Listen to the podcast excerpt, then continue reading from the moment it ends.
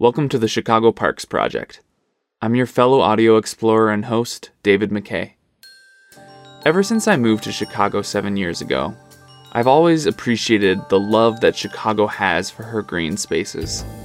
No matter how much we collectively pave over the prairie and marshes of this lakefront city, there's something about the people of Chicago who need spaces to exist in a more pastoral state. Chicago parks have been the backdrops for many of the most memorable moments of my life. I told my wife I loved her for the first time in Lincoln Park. We shared our first kiss at Jane Addams Memorial Park. My friends and I have lounged on the grass of Oz Park, running to get Dairy Queen shortly after, and countless times I've escaped my normal day to day office work to watch geese at Ward A Montgomery Park.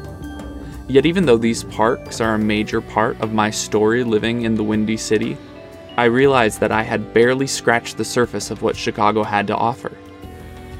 As of the start of this project, the Chicago Park District has 612 unique parks across the city that are open for anyone to enjoy. Chicago is often described as a city of neighborhoods. Even though the downtown might be quiet at night, there's always a little pocket of activity in one of the 77 official community areas in Chicago. These divisions often allow you to find everything you need within just a few blocks, yet I have found that they also make it easy to stay within the confines of an artificially drawn line down streets and boulevards. The purpose of the Chicago Parks Project is to explore these little green spaces across the entire 234 square miles of Chicago to better understand the big city that I call home.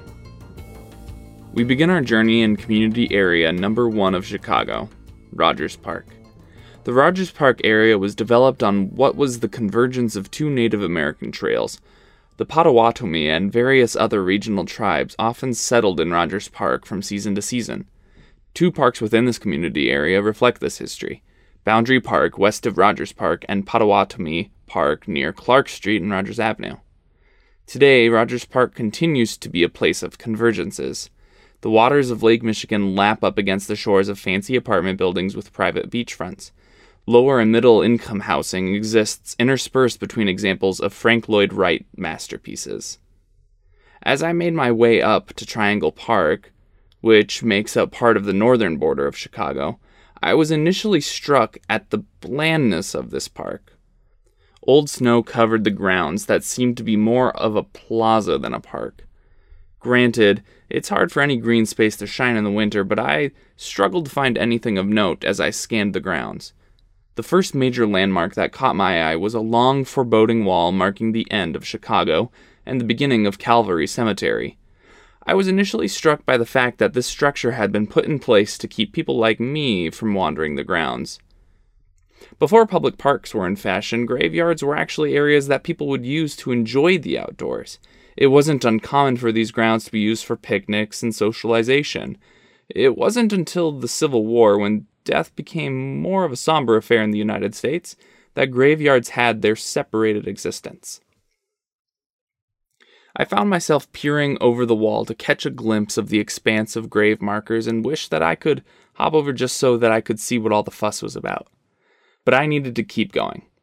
And on my return trip, I found a sculpture of a head sticking out of the ground. I chuckled to myself, not missing the similarities to my nose sticking over the border wall and the figure peeking over the grounds of the park. In many ways, this sculpture is what this project is all about these neighborhoods aren't my home. I'm just a guy with a camera and a recorder barely peeking over the edge of these neighborhoods. All in all, I'm glad that I get to be an observer, if just briefly. I continued on my way through Harold Washington Memorial Park. After an encounter with a strange man who, after seeing me, shuffled off to his car and drove away, I decided it would be best to keep moving. My next stop was Rogers Beach Park, the first of three beach parks I explored that day. The temperatures had been below freezing for weeks by that point, and the lake water had frozen into wonderful castles of ice and sand. Having grown up in a much warmer climate, I was amazed at how a beach where six months earlier people had been playing in the water and laying in the sand could transform into the slippery death trap it had become today. I learned firsthand just how hard falling down can be when there is a slight dampness making everything slick. my thoughts were drawn to the fact that there were these spaces of public enjoyment of the lake nestled into the private properties that dotted the lakeshore. I was a bit envious of the views that the people who lived here must have gotten to enjoy, and also wondered if they were peering out at the big red haired man making a fool of himself, slipping on the ice in the middle of January. After continuing my explorations of Juneway and Howard Beach parks, I made my way onward to Willye B. White Park. This community center, playground, and football field was completely empty on this cold January Sunday, so I scooted over to a local coffee shop to warm up and think about my time so far. I realized then that the light was starting to fall quickly, so I packed up and made my way to the final destination of the day Dubkin Playlot Park. The majority of the grounds had been taken up with a community garden and some additional space for sitting and walking.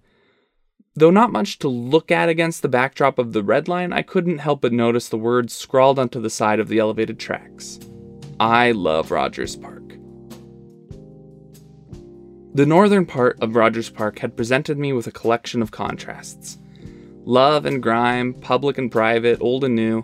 In these parks, I found a new appreciation for my northern neighbors and the shores they called home.